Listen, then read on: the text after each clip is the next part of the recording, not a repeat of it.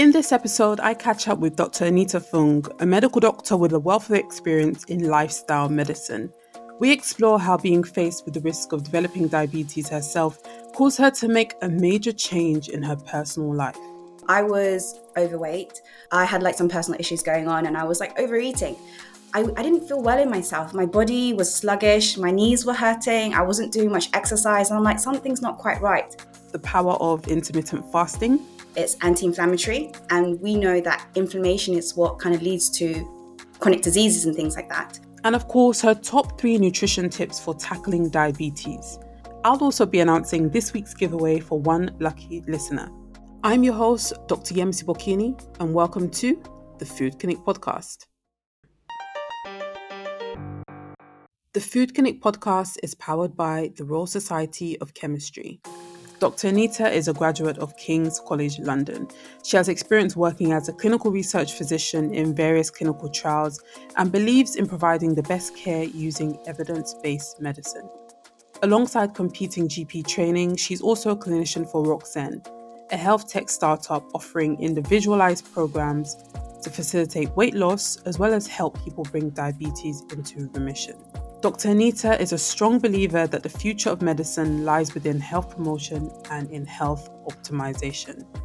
So, Anita, it's a pleasure to have you here. Many thanks for joining us. Thank you for inviting me. I really appreciate it. I'm, I'm quite excited and a little bit nervous because it's my first ever podcast, but let, let's do it.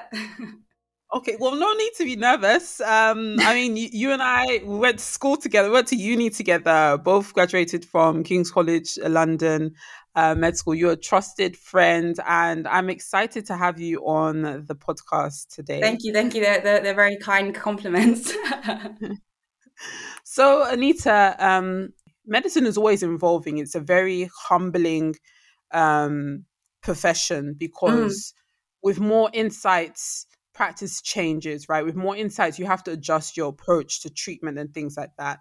Mm. And you and I know that, okay, while when we're at med school, we probably had a bit of uh, tuition on nutrition and the role of diet in causing diseases, but not really the role of diet in terms of treatment. Mm. Right. And that's something that has emerged in the past over the past few years. Um, yeah, decade. Something that's I'd really big now. Yeah. Mm. Yes, it's it's probably something that's more over the last decade that's become a thing. But back yeah. then, um, it really wasn't focused at all, right? Definitely not. I agree. Um, I, we, said we had a little bit. I was like, did we have any really? It was very, very basic. Um, no, not basic, but you know, it nothing, nothing like what we what we know now, and we've mm. all sort of had to use our background in terms of understanding academic research, scientific research, to sort of dissect the evidence for ourselves over the years and and now it's become a bit more mainstream in terms of medical school curriculum right? Yeah. So tell me a bit about what your journey was how you ended up getting into this space of lifestyle as a form of treatment as opposed to lifestyle as you know just a just a thing on the side to be mindful yeah. of. How, how long have we got? No. Um so if i'm honest um I really did not know what I wanted to do when I left medical school. I was like, okay, I'm not sure. Do the training and see how it goes. And I actually fell into lifestyle medicine um, on my year out. Um, so um, during GP training, because I'm a, a, GP trainee, I'm in my final year, and I was meant to do a bit of soul searching, self reflection, and things like that. Then COVID happened, um, and actually, what I was doing at the time, I was working in pharmaceutical medicine. And then one of my um, old kind of like clinical supervisors said, Anita, what are you doing with your life? Would you like to get involved in this um, health tech startup? I was like, yes, that's my way into digital health. But at the time, if I was honest, I wasn't in a good place. Um, I was overweight. Um, I had like some personal issues going on and I was like overeating. Um, and I, I didn't feel well in myself. My body was sluggish, my knees were hurting, I wasn't doing much exercise. And I'm like, something's not quite right. I'm supposed to be a doctor. I'm supposed to know all this information about, you know, healthy living and stuff. I'm telling my patients to do these things, but am I doing it myself? And I hate being a hypocrite. So I was talking to some friends about it and they were like, why don't you try intermittent fasting? And I was like, tell me more about this. Um, and it's basically this kind of regime where you voluntarily kind of eat and don't eat. So you eat or fast. and there's good evidence out there once i looked into this a bit more and there's a paper in the uh, new england journal of medicine about like the benefits of it it's anti-inflammatory and we know that inflammation is what kind of leads to chronic diseases and things like that and it can help um, with longevity, so extending your life. And I was like, oh, this is really interesting. So I've actually been intermittent fasting for about two years now. Everyone thinks I'm crazy, but I don't see it as a treatment per se. I, I see it as a lifestyle choice. Uh, I've lost about 18 kilograms, so that's like three stones. Everyone's like, "No," I'm like, "Yes, it did happen," and I've got I've got evidence. If there's no video or photo, it didn't happen. I've got those things, um, and I share that sometimes that story with my patients because they feel maybe demotivated, they don't believe, or they don't have hope. And I'm like, I'm happy to share my journey with them because it might inspire them or might help them. So yeah, um, in the last I would say six months, I've been really getting into this concept of health optimization or biohacking, which is like the sexier word for health optimization. And I'm really working on myself, um, like certain areas with sleep, with meditation, all this stuff that, you know, before I was like, yada, yada, yada, yeah, yeah, yeah. But now I'm really, really seeing the benefits of it. And I, I want to kind of educate people and give them the information. Um, whether they choose to act upon it, that's that's up to them because it depends where they are on that motivational cycle, isn't it? Um, but I think it's really important that we spread the word and educate people, and that's my that's my goal. And you know, Anita, you know, one of the reasons why I've gone into this space of health promotion through creative media is because one thing I realized while we were training, as well as mm. you know, short stint in clinics after, I realized that a lot of the health conditions we're seeing nowadays are preventable. They're lifestyle yes. related, right? That's that's not to put the blame on anyone, right? No, because no, no, it's only when it's only when you know better that you can do better. But correct, correct. you know, one one one of the biggest things is diabetes, right? Diabetes, um, especially people of, of ethnic uh, minority backgrounds, are even in higher risk. And you shared something very very profound with me, right? Mm. So you you know you're currently involved in a startup um, yeah. that uses science science based evidence based information to put diabetes into remission or to complete essentially completely um, try and reverse diabetes. But you mentioned that at one stage you were yeah. pre-diabetic yourself. Yeah, I was borderline, and I was just like, what was that about? Because like you're right, there is definitely increased risk with ethnic minorities, and I think um, not a lot of people know about that. Um, and basically, during that time, I told you I wasn't well in myself um, and I was overweight. Um, I did some blood tests, you know, tired all the time, let's go checked out, that sort of thing. And um, my HbA1c, which is a marker of blood sugar control over the last three months, was very borderline, and I was tipping into prediabetes. Now, I didn't, I did an intercalated BSc in endocrinology uh, and metabolic medicine, so I'm just like, uh, I know where this is heading. Um, and I was like, no, I really don't want to have diabetes. Not because it's, you know, the worst condition in the world or anything like that. It's more that I know the complications of it. I know the impact. I know the progression. And because I have that knowledge, I want to prevent it. And so I, it kickstarted my journey with basically finding means to lose weight, um, doing more exercise. And I was like, I really don't want this to happen. I think there is definitely genetics involved here. Um, I've got a bit of a family history of it, and I will. I would like to try and prevent it as far as I can within my means. That you know, there's certain things that you can't change your genes, um, but there's definitely things you can change, and that's your lifestyle. Um, and that's why I did the whole kind of intermittent fasting thing. But on top of that, I've started doing other things like optimizing my sleep um, because sleep can affect your eating behaviors, uh, you know, how um, your cravings, how full you feel, um, and exercise in terms of uh, optimizing your metabolism and other things. So, yeah, I think I just want to teach people about this because whilst, you know, you have the BMI scale and it says if you're between, you know, uh, 20 to 25, you're healthy. For me, I'm aiming towards the lower end of that. So towards more about the 20, because ethnically, you know, I'm at higher risk compared to say a Caucasian person of an age similar demographics. Um, so that's what I'm aiming to tell people a bit more about because we, if you don't know, you don't know. It's true, and it's true, Anita, because um, you know you mentioned one of the things that really got you with with you know that blood test and and realizing mm. that you were at risk was the complications. So diabetes is so common that we forget some of the complications can be major eye damage, kidney damage, you know, amputations, and things like that. So it really is well worth doing everything one can do to not only prevent it, but if someone's at a stage where they do have it, to do things where they at, le- at the very least make things better, or Yeah. at, at, you know at most try and and and sort of like reverse it, you know, put it into remission essentially. Mm.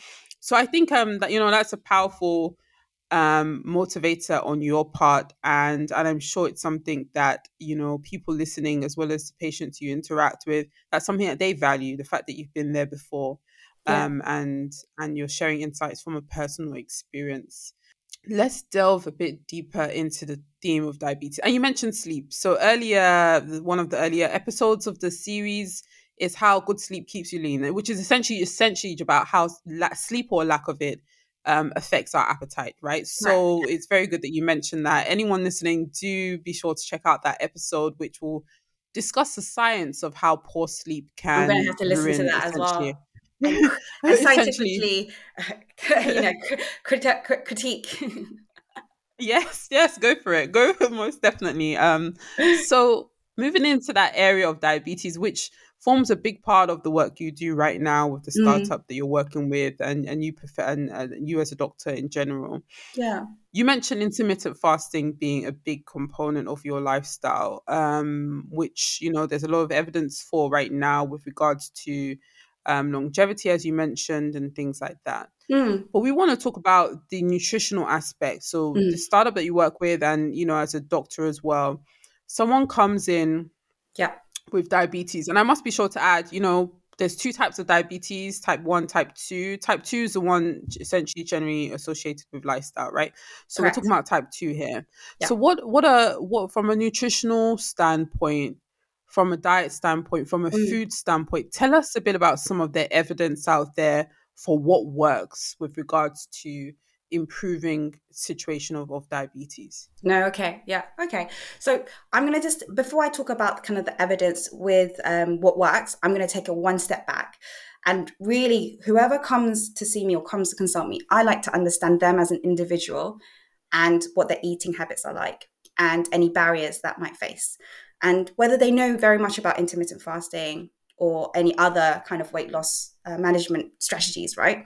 Because coming from uh, like an ethnic background, I'm Chinese um, there's certain things that we do culturally, eating wise, rice, breakfast, lunch, dinner, you know, Afro Caribbean cultures, lots of carbs, carbs, carbs.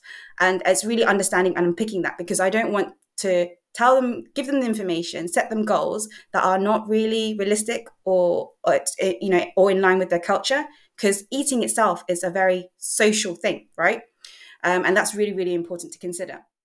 So that's something kind of like always at the back of my mind, and I will explore at some point during a consultation. Now, going back to you know management of diabetes, we know that weight loss, okay, um, and significant weight loss can actually help improve your HbA1c or your uh, blood glucose control. We know this. There's a lot of evidence out there. It's been around for decades.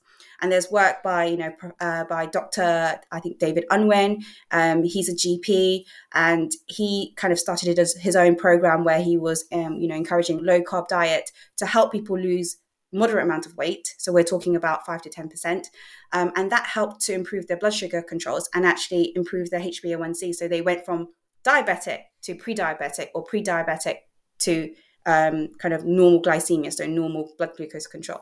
So we know that weight loss is key here. And I guess the thing is, the question is, which diet is the best? And my answer to that is there isn't one. I know that's controversial because everyone loves an answer, very kind of clear cut. What's the answer? Let's do it. I think we need to look at the individual. People have, um, you know, their own so- social circumstances. They have their lifestyles. They have children that causes them sleep deprivation. All these other things. They have to balance work and things. It's really important to understand the individual, um, and so once you understand that better, you can set up like a eating regime or um, that that is more suited to their lifestyle. And this is why it's really really important to kind of get into nitty gritty things. And so I think intermittent fasting works quite well. Um, if we look at ourselves now, the modern lifestyle, we're eating three times a day. We're eating more calories or excessively more than we need to, um, and that in some ways is causing weight gain um, and lack of activity as well, especially those who are working from home no disrespect to those out there, but we're, we're sitting around a lot more. I'm currently, as I'm doing this um, podcast with you, I'm like walking around, I'm on my feet, I've got my standing desk, I'm moving. And MC, see, I like, you're going to have to do you know, we we said that you'll get your standing desk next next week, isn't it? yes, yes, we agreed. Yeah. but like, um, I think intermittent fasting has good evidence to say that it's anti-inflammatory. Um, what we I usually start everyone off with is what we call the 16 to 8, where you fast for 16 hours. So you have your dinner, which is a very social meal again, with your family, finish around 8 o'clock, and then you fast until until 12 o'clock the next day. So essentially you skip dinner. I know what people are going to say. I thought breakfast was the most important meal of the day. We can talk about that maybe another time. And then after that, so you have your meal between 12 and 2 then you have a bit of a break where you don't eat to let your pancreas and just to allow your body just to kind of like have a break and then you have your dinner again. So that's the 16 to 8 that we do because there was something called the treat study and they did the 16 to 8 but we found people were overeating during that eight hour window um, the eating window. They were just overcompensating. I don't know why. They might have thought i'm not going to be eat for, eating for 16 hours later so let me just eat all that i can right now and they were overeating so that's not good. So for this reason, with the the startup that I work with, we kind of do restrictive eating with the intermittent fasting, but also um, with the eating windows specifically as well, just to kind of limit how much is going in and encouraging physical activity at the same time. Um, there's more science behind it, but I'm not going to kind of go into too much detail about it. But that's kind of like basic principles. And then we just tweak it and tailor it to other people's needs and what the circumstances are. Um, and actually, through we've been collecting data and we've we've demonstrated that actually with significant weight loss so we're talking 5 to 10% of the baseline weight what they started off with we have actually helped quite a few of our clients go from diabetes to pre-diabetes and or pre-diabetes to you know normal blood sugar hbA1c and that's amazing. That's really really good. And it, it it really works. It really really works. But like i said it's not for everyone and it really depends on the individual, what their motivations are, and where they are at, on that motivational cycle. Like it's really important to understand them as an individual and what they can and cannot do. Mm, and as you said, you know, um, the evidence is out there, and I'm glad that um, it's you know becoming more mainstream, becoming more widely known because essentially people who there, there was a point in time where people who had type 2 diabetes were convinced that that was it they they would have it for life and now there's a possibility that they that, that 100% they can at least gradually reduce medication or, yep. or completely come off medication in, yep. in its entirety. And it's important to add, guys, you know, if anyone's going to try this, I mean, don't stop taking your medication. you know, chances are, chances are, as things improve with weight loss and things like that, your doctor will actually even need to gradually continue reducing your dosage until potentially yeah. you might not even need um, medication um, at all. So I think that's I think that's profound. You know, the Food Clinic podcast is essentially about what we eat and potentially also about what we don't eat, right? Yeah. Um, and this is talking about the power of moderating the times in which we eat, the frequency in which we eat, and the power that has to give our pancreas a rest, as you said, yeah, and to transform our bodies in a way. And you're you're talking from personal experience, yeah. So, um, thank you so much for adding that. Um, so Anita, people are often wanting to know what the journey is like, right? This process of fasting can be completely new mm-hmm. to, to to to some people right yeah and i feel like some of the challenges that people might face or some of the barriers people might face is not necessarily knowing what to expect you're someone who you said you've been doing this for two years straight, right? And it's more of a I'm lifestyle. Usually not very good at anything. This is the best thing and the most like disciplined thing I've ever done in my life. so, so you know, you're probably you know a fantastic person to give people an idea of what to expect. So let's say someone has said that they want to go on an intermittent fast for five days. Let's say three days, first of all. Yeah, right? sure. Tell us a bit about some of the things they will, can expect. And I'd imagine, I in fact I know because I've tried it myself. There's a there's like a threshold. Once you pass that threshold, things become a bit easier. But there's Correct. some challenges leading up to there's some challenges leading up to that threshold. Tell us a bit about what people can expect, just so that they don't feel discouraged and yeah. demotivated when they encounter those issues? Yeah, sure, sure. So when you start off on your intermittent fasting journey and you've done done it before, your body will respond in certain ways because it's not used to it, right?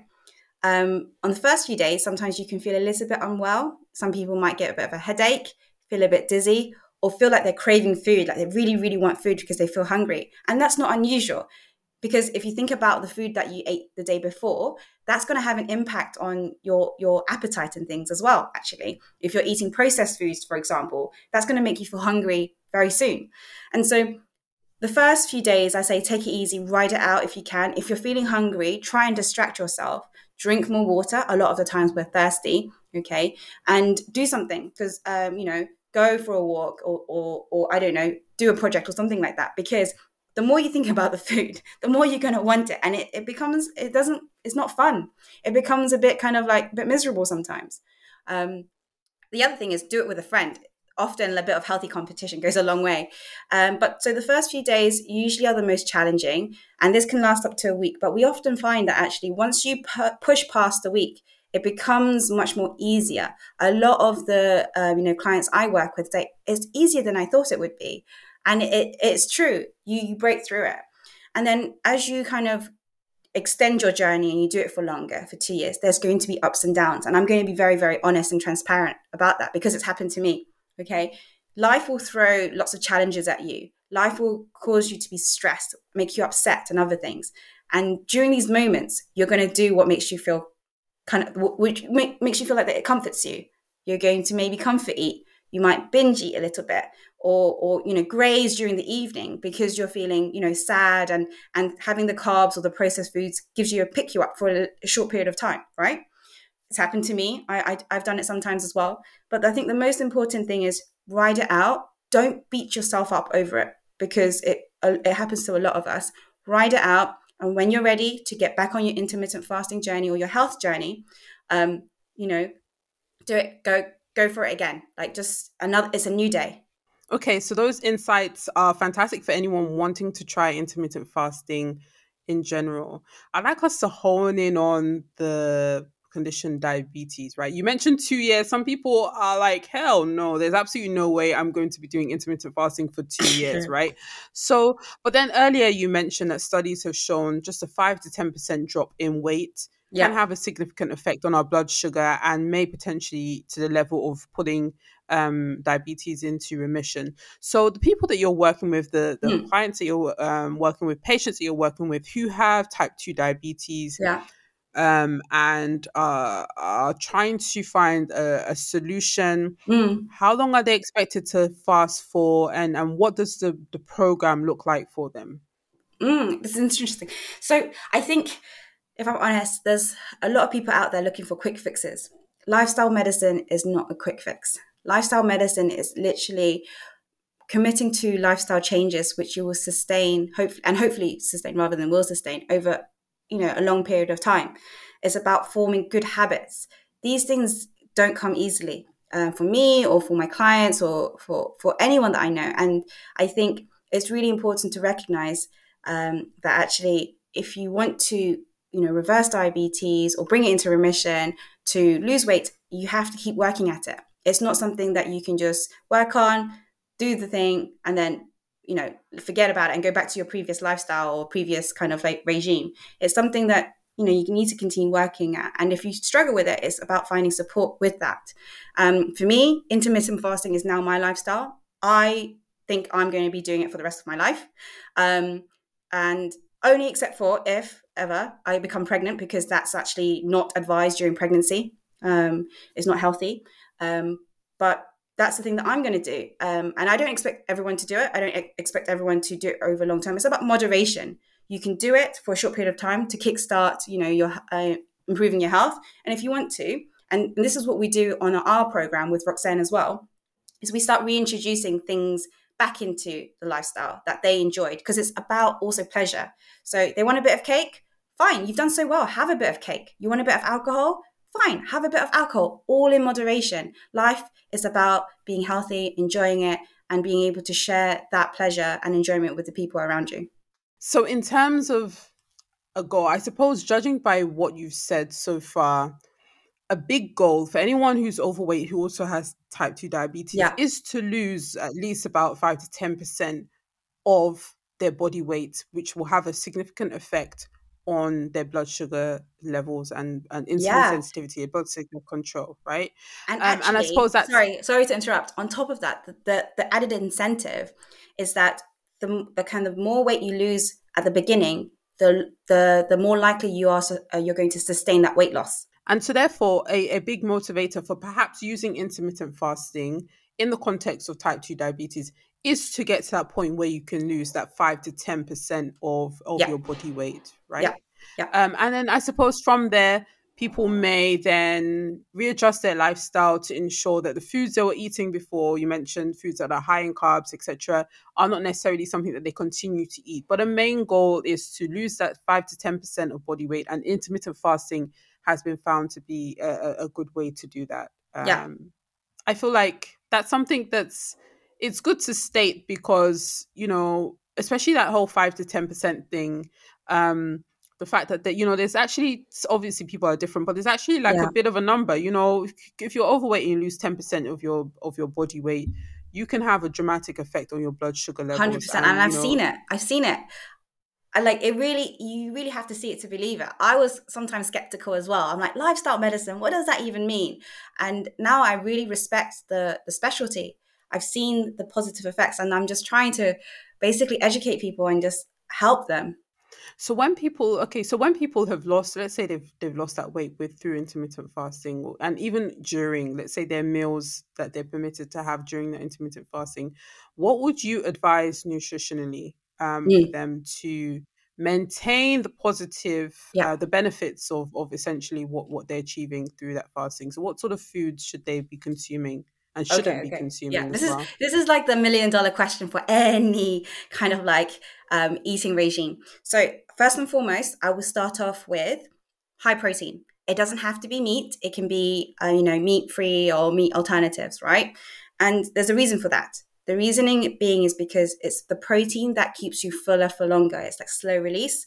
And actually, from the third decade, we're talking about my decade, your decade right now, we're losing protein, um, we're losing muscle mass.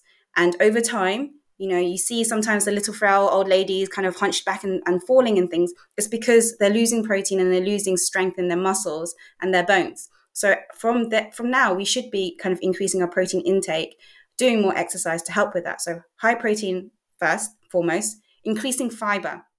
Fiber is excellent for again satiety, so making you feel fuller for longer, but also for your bowels. Um, there's a lot of kind of literature out there about microbiome and stuff. You know, there's increased in- incidence of uh, or prevalence of colon cancer. Fiber is so important, and these will keep you fuller for longer because a lot of people don't like intermittent fasting. They say, "I feel really, really hungry," and then finally, we don't say kind of avoid carbs because that's like more keto diet. We say low carbs. You know, some people cannot cut carbs out because they've had carbs all their life, three times a day, for example. It's about moderation. And I would also eat the food in kind of that order. And the reason being, as I said, the protein is what sustains um, your kind of like satiety a bit more. Um, so if you start off with that, well, after you start digesting it, for example, you're gonna you're gonna start feeling the fullness. Um, and so that's what we would recommend. Moderate fat. You need a bit of healthy fats as well in your diet. So you know from avocado, from extra virgin olive oil, that sort of thing. Um, and we don't have we don't calorie count. We don't advise that. Um, it's just eating until you're full, essentially. So eating slowly, allowing your you know your body to digest it. Um, and if you need a top up later, that's okay. Um, uh, and and also just benchmarking with every meal that you had. Did it fill you up? Did it keep you going until your next eating window or whatever? And then you just adjust it and tweak it because it's a journey. We're not gonna find the solution straight away. You're just gonna have to work a bit of trial and error, like life. and yeah as you say it's um and people are different um people adjust differently but uh, that that principle of protein being very filling i'm sure most people have noticed if you have like you know some chicken like a big piece of chicken or steak or something it, it tends to make you feel more Yeah, full there's than only so much bowl of chicken or steak you can have. Some people will eat a lot of rice and continue eating rice and potatoes. But I'm telling you, there, there'll be a time when you stop eating the meat or the protein alternative or the carrot sticks. you know, you will stop. Yes, and you know, and the fiber, fiber is a big thing. You know, keeps you fuller for longer, but it also works as a way of catching on to some of our waste, so excess hormones and all those mm. things that are released into our gut it clings to the fiber and comes out in our poop. So having fiber is very good for making sure our system is, you know, clean and clear and and working as well as it should do. Yeah. Um so on that note, uh, Anita, it's a pleasure to catch up again. Um, thank you so much for sharing some of these amazing, fascinating insights um, with our listeners. And um, hopefully we can we can do this again. Maybe yeah, we'll catch up. we'll catch up yeah. and we can talk about all the other aspects. I think it, this was more of an introduction, and it's just kind of making it kind of concise. But there's just so much more, and I've been doing so much more reading, and, and I've got all this wealth of knowledge that I want to share with people. When I have the time, maybe I'll write a book. But for now, you know, talking to you, just sharing the information is good enough for me. Yes, and there, hopefully there'll be season two and beyond of the Food Clinic podcast. So I'm looking forward to having you on the next season as well. if they want to listen to me again, that is. I'm, I'm sure they will. I'm sure they will. Thank you so much, Anita. Thank you for having me. This week's giveaway is a book recommended by Anita, the New York Times bestseller Atomic Habits by James Clear, which explores how even the smallest changes in our lives can be truly transformative.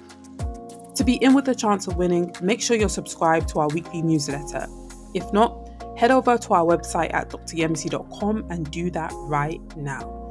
Next Wednesday, you'll receive a link to enter, and all you have to do is answer the following question What were Anita's top three nutrition tips? The winner will be announced on my Instagram page at Dr. Bokinni next Saturday. The Food Clinic podcast is powered by the Royal Society of Chemistry.